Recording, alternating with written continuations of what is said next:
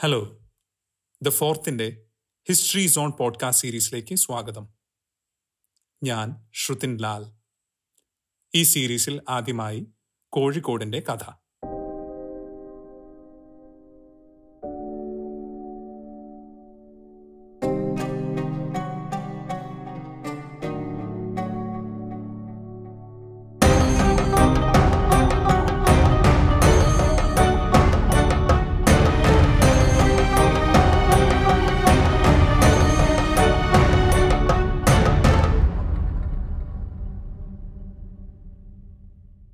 മരണമാണ് ജീവിതത്തിലെ ഏറ്റവും ഉറപ്പുള്ള സത്യം എന്നേതോ തത്വചിന്തകൻ പറഞ്ഞിട്ടുണ്ട്. ജനിച്ചവരെല്ലാം മരിക്കും. അങ്ങനെയൊക്കെ ആണെങ്കിലും മരണം എല്ലാവരെയും ഭയപ്പെടുത്തുന്നു. എന്നാൽ മരിക്കുക എന്നത് മാത്രം ലക്ഷ്യം വെച്ച് ജനിച്ചു ജീവിച്ച ഒരു കൂട്ടർ സാമൂതിരി കാലഘട്ടത്തിൽ നമ്മുടെ നാട്ടിലുണ്ടായിരുന്നു. അവരാണ് ചാവേറുകൾ. ഇത് അവരുടെ കഥയാണ്.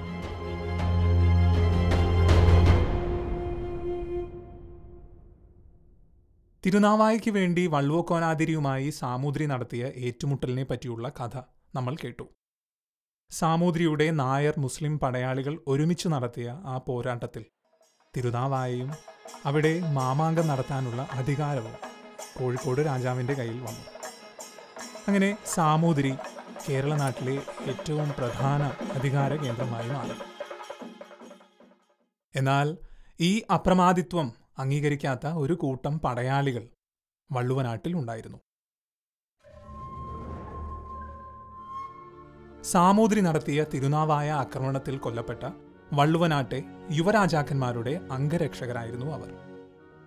തങ്ങളുടെ തറവാടുകളിൽ ആയുധമെടുക്കാൻ കഴിയുന്ന ഒരാളെങ്കിലും ഉണ്ടെങ്കിൽ തങ്ങൾ സാമൂതിരി നടത്തുന്ന മാമാങ്കം തടയുമെന്നും അവിടെ വെച്ച് സാമൂതിരിയെ എതിരിടുമെന്നുമായിരുന്നു അവരുടെ നിലപാട്.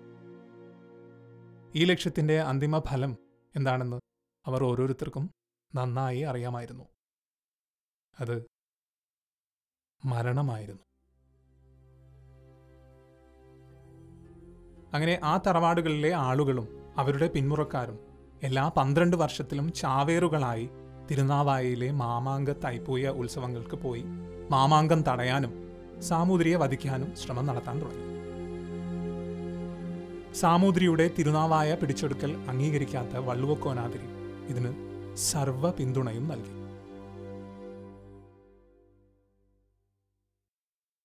മാമാങ്കത്തെപ്പറ്റിയും ചാവേറുകളെ പറ്റിയും ഏറെ പഠനങ്ങൾ നടത്തുകയും പുസ്തകങ്ങൾ എഴുതുകയും ചെയ്ത ചരിത്രകാരനാണ് കോഴിക്കോട് സർവകലാശാലയിലെ ഡോക്ടർ വി വി ഹരിദാസ്. അദ്ദേഹം ഇതേപ്പറ്റി പറയുന്നത് നമുക്കൊന്ന് കേൾക്കാം. അപ്പോൾ ഇതൊരിക്കലും വള്ളുവക്കോനാതിരി അംഗീകരിക്കുന്നില്ല. തിരുനാവായ പിടിച്ചടക്കിയത് അംഗീകരിക്കുന്നില്ല. രക്ഷാപുരുഷ സ്ഥാനം ഏറ്റെടുത്തതിന് എല്ലാ കാലത്തും ഇദ്ദേഹം ചോദ്യം ചെയ്യുന്നുണ്ട്. അതിനാണ് അദ്ദേഹം ചാവേറുകൾ അയക്കാൻ തുടങ്ങുന്നത്. ഈ ചാവേറുകൾ എന്ന് പറയുന്നത് ഇതുപോലെ അദ്ദേഹത്തിന്റെ അണ്ടറിലുണ്ടായിരുന്ന ചില കുടുംബങ്ങളാണ്. ചാവേർ കുടുംബങ്ങൾ. അവർക്ക് കൃത്യമായിട്ടും പണം കൊടുക്കുന്നുണ്ട്. ചാവേറ്റ് പണം ഒക്കെ കൊടുക്കുന്നുണ്ട്. ചാവേറ്റ് വിരുത്തിയായിട്ട് നിലങ്ങൾ കൊടുക്കുന്നുണ്ട്. അപ്പോൾ ആ ഫാമിലിയിൽപ്പെട്ട ആൾക്കാർ ഈ പറയുന്ന മാമാങ്കം കാലത്ത് ചാവേറായിട്ട് വന്നിട്ട് സാമൂതിരിയുടെ പടയോട് ഏറ്റുമുട്ടി മരിക്കുകയാണ് ചെയ്യുന്നത്. ഇത് മാമാങ്കക്കാലത്ത് മാത്രമല്ല അതിന് മുന്നേ ഒരു ഒരു ചടങ്ങുണ്ട്. തൈപ്പൂയം എന്നാണ് പറയുക. എല്ലാ മാമാങ്കത്തിന് മുന്നേയുള്ള വർഷങ്ങൾ നടക്കുന്ന തൈപ്പൂയം ചടങ്ങിൽ ഇതുപോലെ ഒറ്റയ്ക്കും തെറ്റയ്ക്കും ചാവേറുകൾ വരുന്നുണ്ട്. മാമാങ്കത്തിൽ കൂട്ടത്തോടെയാണ് വരുന്നത്.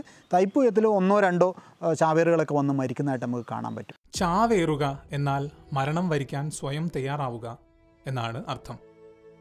ശക്തനായ സാമൂതിരിയുടെ ആയിരക്കണക്കിന് വരുന്ന പടയാളികളെ ഇങ്ങനെ നേരിടുക എന്നത് തീർച്ചയായും ആത്മഹത്യാപരമായിരുന്നു.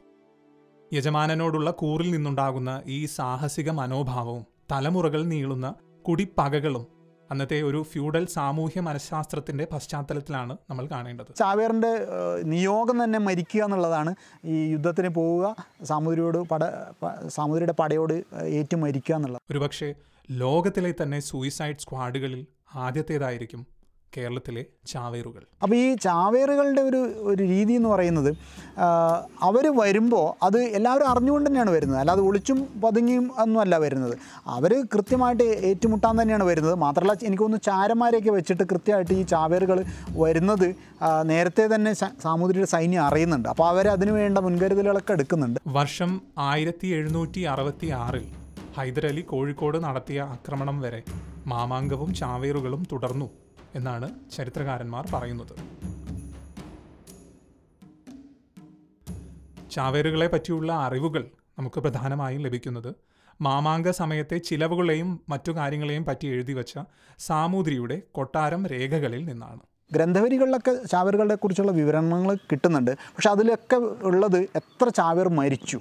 ഇതാണ്. കുറേ കണക്കുകളുടെ കൂട്ടത്തിൽ ചാവേർ മരിച്ച കണക്ക് എഴുതിയിട്ടുണ്ട്. നേന്ത്ര കൊല ആ സദ്യക്ക് വേണ്ടിയിട്ട് ഒരിക്കൽ നേന്ത്രക്കൊലയുടെ കണക്ക് പറഞ്ഞതിന്റെ തൊട്ടടുത്ത താളിയോലയിലാണ് നമ്മൾ അതൊരു കൃത്യമായ ഒരു ഗ്രന്ഥം തന്നെയാണ്. ഈ മാമാങ്കത്തെക്കുറിച്ചുള്ള ഗ്രന്ഥം ഗ്രന്ഥ നമ്പർ രണ്ട് എന്ന് പറയുന്ന ആ ഗ്രന്ഥം ആ മാമാങ്കം മാത്രം പറയുന്ന ഒരു ഗ്രന്ഥമാണ്. അപ്പോൾ അതിൽ അമ്പത്തി അഞ്ചോളം ചാവേറുകൾ ആയിരത്തി അറുന്നൂറ്റി എൺപത്തി മൂന്നിലെ മാമാങ്കത്തിൽ വന്ന് മരിച്ചതായിട്ട് പറയുന്നുണ്ട്. അതാണ് ലോകനൊക്കെ പറഞ്ഞിട്ടുള്ള രേഖ ഇത് തന്നെയാണ്. മധ്യകാലഘട്ടങ്ങളിൽ കേരളം സന്ദർശിച്ച വിദേശ സഞ്ചാരികൾ ചാവേറുകളെ പറ്റി തങ്ങളുടെ എഴുത്തുകളിൽ പരാമർശിച്ചിട്ടുണ്ട്. ഇതിൽ പോർച്ചുഗീസുകാരൻ ദ്വാർത്തെ ബർബോസ ഡച്ച് ക്യാപ്റ്റൻ ന്യൂഹോഫ് ഇറ്റലിക്കാരനായ സഞ്ചാരി പെത്രോ ദലാവൽ എന്നിവർ ഉൾപ്പെടും. തങ്ങളുടെ യജമാനന്മാർക്കു വേണ്ടി മരിക്കാൻ തയ്യാറാകുന്ന ധീരരും സാഹസികരുമായ ഈ പടയാളികളുടെ രീതി അവർ കൗതുകത്തോടെ നോക്കിക്കണ്ടു. ഒരുപക്ഷെ ഈ ഭ്രാന്തമായ രീതിക്ക് കാരണം ഈ പടയാളികളുടെ അമിതമായ കറുപ്പ് അഥവാ ഓപ്പിയം തീറ്റയാകാമെന്നാണ് ന്യൂഹോഫ് പതിനേഴാം നൂറ്റാണ്ടിൽ എഴുതുന്നത്. ഇതല്ലാതെ ചാവേറുകളെ പറ്റി വിശദമായ വിവരണങ്ങൾ നമുക്ക് ലഭിക്കുന്നത് വള്ളുവനാട്ടിലും മറ്റും പ്രചാരത്തിലുണ്ടായിരുന്ന ചാവേർ പാട്ടുകളിൽ നിന്നാണ്. തലമുറകളായി പുള്ളുവരും മറ്റും പാടി നടന്ന ഈ പാട്ടുകളിൽ പലതും നമുക്ക് ഇന്ന് കൈമോശം വന്നിരിക്കുന്നു.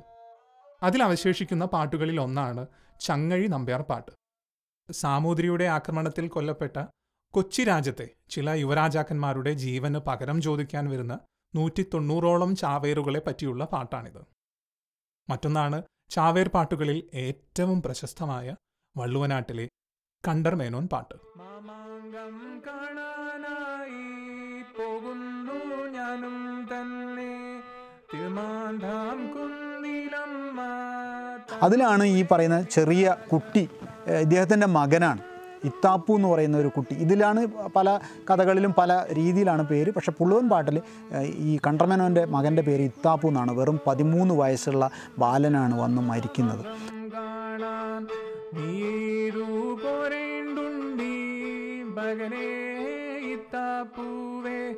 മരിപ്പാൻ വിധി പോരാ ബാലകനല്ലോ. ആയിരത്തി അറുന്നൂറ്റി എൺപത്തി മൂന്നിലെ മാമാങ്കത്തിലാണ് വട്ടമണ്ണ കണ്ടർ മേനോൻ ഒരു ചാവേറായി ചെന്ന് മരിച്ചത് എന്നാണ് ചരിത്രപരമായ തെളിവുകൾ പറയുന്നത്. ആ ചാവേർ പാട്ട് പ്രകാരം വീടിന്റെ പടിഞ്ഞാറ്റയിൽ ഉറങ്ങിക്കിടക്കുന്ന കണ്ടർമേനോൻ വള്ളുവനാടിന്റെ കുലദേവതയായ തിരുമാന്താംകുന്ന് ഭഗവതി ചോരയൊലിപ്പിക്കുന്ന വാളുമായി തന്റെ കട്ടിലിന്റെ തലയ്ക്കൽ വന്നു നിൽക്കുന്നതായി ഒരു ദിവസം പുലർച്ചയ്ക്ക് സ്വപ്നം കാണുന്നു ഇതയാൾ മാമാങ്കത്തിലേക്ക് ചാവേറായി പോകാനുള്ള ദൈവകൽപ്പനയായി എടുത്തു. തിരുമാന്താംകുന്നിൽ അമ്മ എന്നെയും ചതിച്ചു എന്ന് പറഞ്ഞ് അയാൾ തന്റെ അമ്മയോട് പോയി ഈ കാര്യം പറഞ്ഞു. അഞ്ചാറ് പെറ്റ ആ സ്ത്രീക്ക് ആകെ ബാക്കിയുണ്ടായിരുന്ന മകനും കൂടെ മരിക്കാൻ പോവുകയാണല്ലോ എന്നും പറഞ്ഞ് തന്റെ കയ്യിലുണ്ടായിരുന്ന വിളക്ക് താഴെയിട്ട് ആ സ്ത്രീ നിലവിളിച്ചു. അവരെ ആശ്വസിപ്പിച്ച് അവർക്കൊരു ആയിരം പണം കയ്യിൽ വെച്ചു കൊടുത്ത് കണ്ടർമേനോൻ പിന്നീട് തന്റെ ഭാര്യ വീട്ടിലേക്കാണ് പോയത്. അവിടെ തന്റെ ഭാര്യയോടും മകനോടും ഈ കാര്യം പറഞ്ഞ അയാൾ അവർക്കും ഇനി അങ്ങോട്ട് ജീവിക്കാനായി പണം കൊടുത്തു. എന്നാൽ അദ്ദേഹത്തിന്റെ മകൻ ബാലകനായ ഇത്താപ്പു മാമാങ്കത്തിൽ അച്ഛന്റെ കൂടെ പോയി മരിക്കാൻ തനിക്കും വരണമെന്ന് വാശി പിടിക്കാൻ തുടങ്ങി. അച്ഛനും അമ്മയും പിന്തിരിപ്പിക്കാൻ നോക്കിയിട്ടും ഇത്താപ്പു കൂട്ടാക്കിയില്ല. ഒടുക്കം അവർക്ക് അതിന് സമ്മതിക്കേണ്ടി വന്നു. ആ അമ്മ അവനോട് ഒറ്റ വ്യവസ്ഥ മാത്രമാണ് വെച്ചത്. അച്ഛന്റെ മുമ്പേ നീ മരിക്കണം. ഭാര്യയുടെ കയ്യിൽ നിന്നും അവസാനമായി ഭക്ഷണം വാങ്ങിക്കഴിച്ച് അയാൾ മകനെയും കൂട്ടി വയനാട്ടിലെ തിരുനെല്ലി അമ്പലത്തിലേക്ക് ഒരു തീർത്ഥയാത്ര പുറപ്പെട്ടു. ജീവിച്ചിരിക്കുന്ന തങ്ങളുടെ അമ്മമാർക്കുള്ള ഇരിക്കപ്പിണ്ടമടക്കമുള്ള പിതൃക്രിയകൾ ചെയ്യാൻ അവരവിടെ മാസങ്ങളോളം താമസിച്ചു. പിന്നീട് മാമാങ്കം തുടങ്ങാനാവുന്ന സമയമാകുമ്പോഴേക്കും അവർ തിരിച്ചു നാട്ടിലെത്തി. എന്നിട്ട് മറ്റ് ചാവേറുകളെയും കൂട്ടി തിരുനാവായയ്ക്ക് യാത്ര പുറപ്പെടുന്നതിനെ പറ്റിയാണ് ഇനിയുള്ള ആ പാട്ടിലെ വിവരണങ്ങൾ.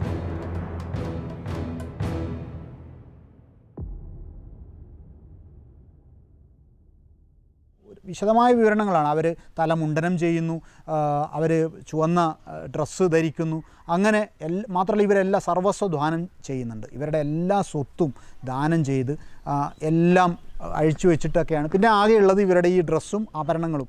അപ്പോഴുള്ള ആഭരണങ്ങളും മാത്രമാണ്. ഈ ആഭരണങ്ങൾ പോലും അവർ തിരുനാവായയിലേക്ക് ഈ അവസാന കുതിപ്പിന് മുന്നേ അവരവരുടെ ഈ പറയുന്ന വള്ളുവനാട്ടിന്റെ ഒരു ചാത്തിര സഭയുണ്ട്. ഈ ബ്രാഹ്മണരുടെ ഒരു സഭ. ആ സഭയിൽ പോയിട്ട് ബാക്കിയുള്ള ആഭരണങ്ങൾ ഇവരുടെ ആയുധങ്ങൾ ആയുധങ്ങൾ ഒഴിച്ച് ബാക്കി എല്ലാം അവിടെ സമർപ്പിക്കുന്നുണ്ട്. എന്നിട്ട് ഈ ഇവരനുഗ്രഹിക്കുന്നുണ്ട് ഈ സഭ ഈ ബ്രാഹ്മണർ അവരെ അനുഗ്രഹിക്കുന്നുണ്ട്. മൂന്ന് ലോകത്തിലും കീർത്തികൾത്തവരായി മാറട്ടെ എന്ന് പറഞ്ഞ് അനുഗ്രഹിച്ചിട്ടാണ് അവർ അവിടുന്ന് യുദ്ധത്തിന് പോവുകയും അവർ വെട്ടിമരിക്കുകയും ചെയ്യുന്നത്. നമ്മൾ സിനിമകളിലൊക്കെ കാണുന്ന ഈ വെട്ടുകൊണ്ടിട്ട് ആ, സാമൂതിരി കഷ്ടി രക്ഷപ്പെടുന്ന അതായത് ആ തൂക്കുവളക്കനാണ് ആ വെട്ട് കൊണ്ടത് അങ്ങനെ കഷ്ടി രക്ഷപ്പെട്ടു എന്ന് പറയുന്ന ആ വിവരണമുള്ളത് ഈ കണ്ടർമേനോൻ പാട്ടിലാണ്. ഇക്കാപ്പു എന്ന് പറയുന്ന കുട്ടിയാണ് ആ വെട്ടിയത്. രണ്ടാമത് വെട്ടുന്നതിന് മുമ്പ് ഇക്കാപ്പുവിനെ അവർ കൊല്ലുകയും ചെയ്യുന്നു.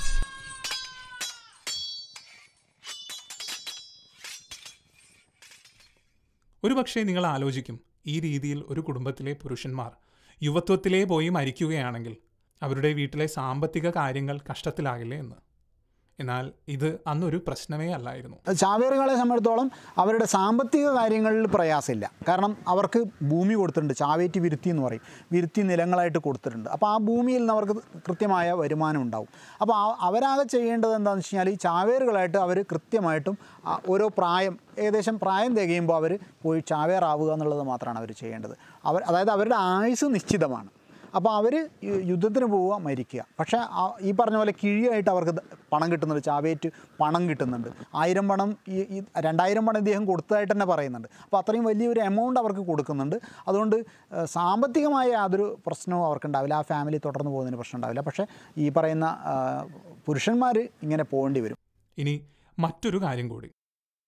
ചാവേർ പാട്ടുകളിലും മറ്റുമുള്ള വിവരണങ്ങൾ കേൾക്കുമ്പോൾ നിങ്ങൾ വിചാരിക്കും ചാവേറുകളെല്ലാം തന്നെ വളരെ ധീരോദാത്തമായാണ് മരിച്ചതെന്ന്. എന്നാൽ കാര്യങ്ങൾ എപ്പോഴും അങ്ങനെയല്ലായിരുന്നു. നമുക്ക് കിട്ടുന്ന ഗ്രന്ഥവരി വിവരണങ്ങൾ തന്നെ കാണാം. ചിലരൊക്കെ പിടിക്കുന്നുണ്ട് ഇവർ അതായത് വെട്ടിമരിക്കുന്നു എന്നൊക്കെ പറയുമ്പോൾ പോലും ഈ ഗ്രന്ഥവരി വിവരണങ്ങൾ പറയുന്നത് താഴത്തെ കണ്ടത്തിൽ വന്നവരിൽ നാല് പേരെ പിടിച്ചു. പിടിച്ചു കൊണ്ടുവന്ന് ഈ ഇതിന് കെട്ടിയിട്ടു. അവിടെ ഈ തറയൊക്കെ ഉണ്ടാക്കി ഇതൊക്കെ വെച്ചിട്ടുണ്ടല്ലോ. ആ അതിന് കൊണ്ട് കോവിലകത്തിന്റെ താഴെയുള്ള അവിടെ കെട്ടിയിടുന്നുണ്ട് ഇവരെ. കെട്ടിയിട്ടിട്ട് ഈ ചടങ്ങൊക്കെ കഴിഞ്ഞതിന് ശേഷം ഇവരെ വെട്ടിക്കൊല്ലുക ചെയ്യുന്നത്. എന്ന് പറഞ്ഞാൽ നമ്മൾ കാണുന്ന അത്രയും വീരസ്യം അവർ കാണിക്കുന്നില്ല എന്നുള്ളതാണ്. അവരെ പിടിക്കാൻ പറ്റുന്നുണ്ട്. പിടിച്ചു ഇവിടെ കെട്ടിയിട്ടിട്ട് പിന്നെ അവരെ വെട്ടിക്കൊല്ലുകയൊക്കെ ചെയ്യുന്നു. നമ്മളൊക്കെ കേട്ടതാണ് ചാവേറുകളെ ആനയെ കൊണ്ട് ചവിട്ടിച്ചു കൊന്ന് മണിക്കിണറിൽ തള്ളിയതിനെ പറ്റിയുള്ള കഥകൾ. ഇത് ശരിക്കും നടന്നതാണോ? ചാവേർ പാട്ടുകളിലാവട്ടെ അല്ലെങ്കിൽ ഗ്രന്ഥവരിലാവട്ടെ അങ്ങനെ പറയുന്നില്ല. മാത്രമല്ല ഞാൻ ഈ ഗ്രന്ഥവരി പരിശോധിച്ചപ്പോൾ അതിൽ കൃത്യമായിട്ട് പറയുന്നുണ്ട് വെട്ടിക്കൊല്ലുകയാണ് ചെയ്യുന്നത്. വാളുപയോഗിച്ച് വെട്ടി തന്നെയാണ് കൊല്ലുന്നത്. ആനയെ കൊണ്ട് ചവിട്ടിച്ച് മണിക്ക മാത്രമല്ല മണിക്കിണർ മുഴുവൻ അരിച്ചു പെറുക്കിയതാണ്. രണ്ട് പ്രാവശ്യമായിട്ട് അവിടെ ആർക്കിയോളജിക്കൽ എക്സ്കവേഷൻ നടത്തി. ഈ ഒരു കഥയുടെ ബലത്തിലാണ് അവിടെ എക്സ്കവേറ്റ് ചെയ്തത് ഈ കിണർ. കിണറിന് ഒന്നും കിട്ടിയിട്ടില്ല. ഒരു അസ്ഥി പോലും കിട്ടിയിട്ടില്ല. അതുകൊണ്ട് അതൊരു ഫാൻസി ആയിട്ടുള്ള ഒരു ഒരു കഥ മാത്രമാണ്. മാത്രമല്ല ഈ ഒരു കാല കാരണവശാലും ശവത്തോട് അനാദരവ് കാണിക്കില്ല. പഴയകാല ഒരു ഫ്യൂഡൽ ഒരു മനോഭാവമുള്ള ഒരു സമൂഹമാണല്ലോ. ഒരു നായന്മാരുടെ പണിക്കന്മാർ എന്നൊക്കെ പറയുന്ന അന്നത്തെ അത് വള്ളുവക്കോനാതിരിയുടെ നായരാണെങ്കിലും സാമുദ്രിയുടെ പടയാണെങ്കിലും ഒക്കെ അവരെ ദഹിപ്പിക്കും.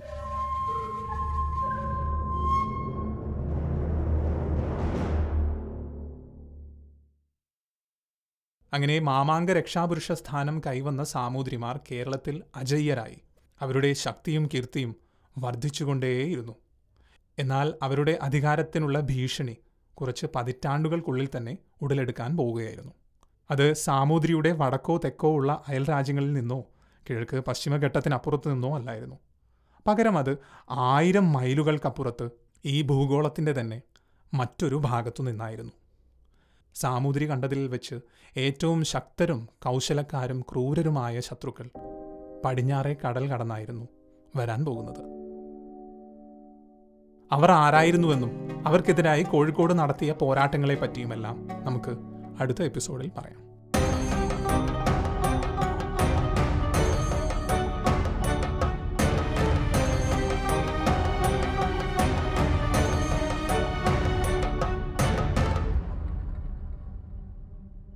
ദ ഫോർത്തിന്റെ ഹിസ്റ്ററി സോൺ പോഡ്കാസ്റ്റ് സീരീസാണ് നിങ്ങൾ കേൾക്കുന്നത്. ഇത് സപ്പോർട്ട് ചെയ്യുന്നത് the archival and research project ആർപോ music scoring by Sandeep Tulasidas research script and narration by Shruthin Lal അപ്പോൾ അടുത്ത എപ്പിസോഡ് വരയ്ക്കും ഗുഡ് ബൈ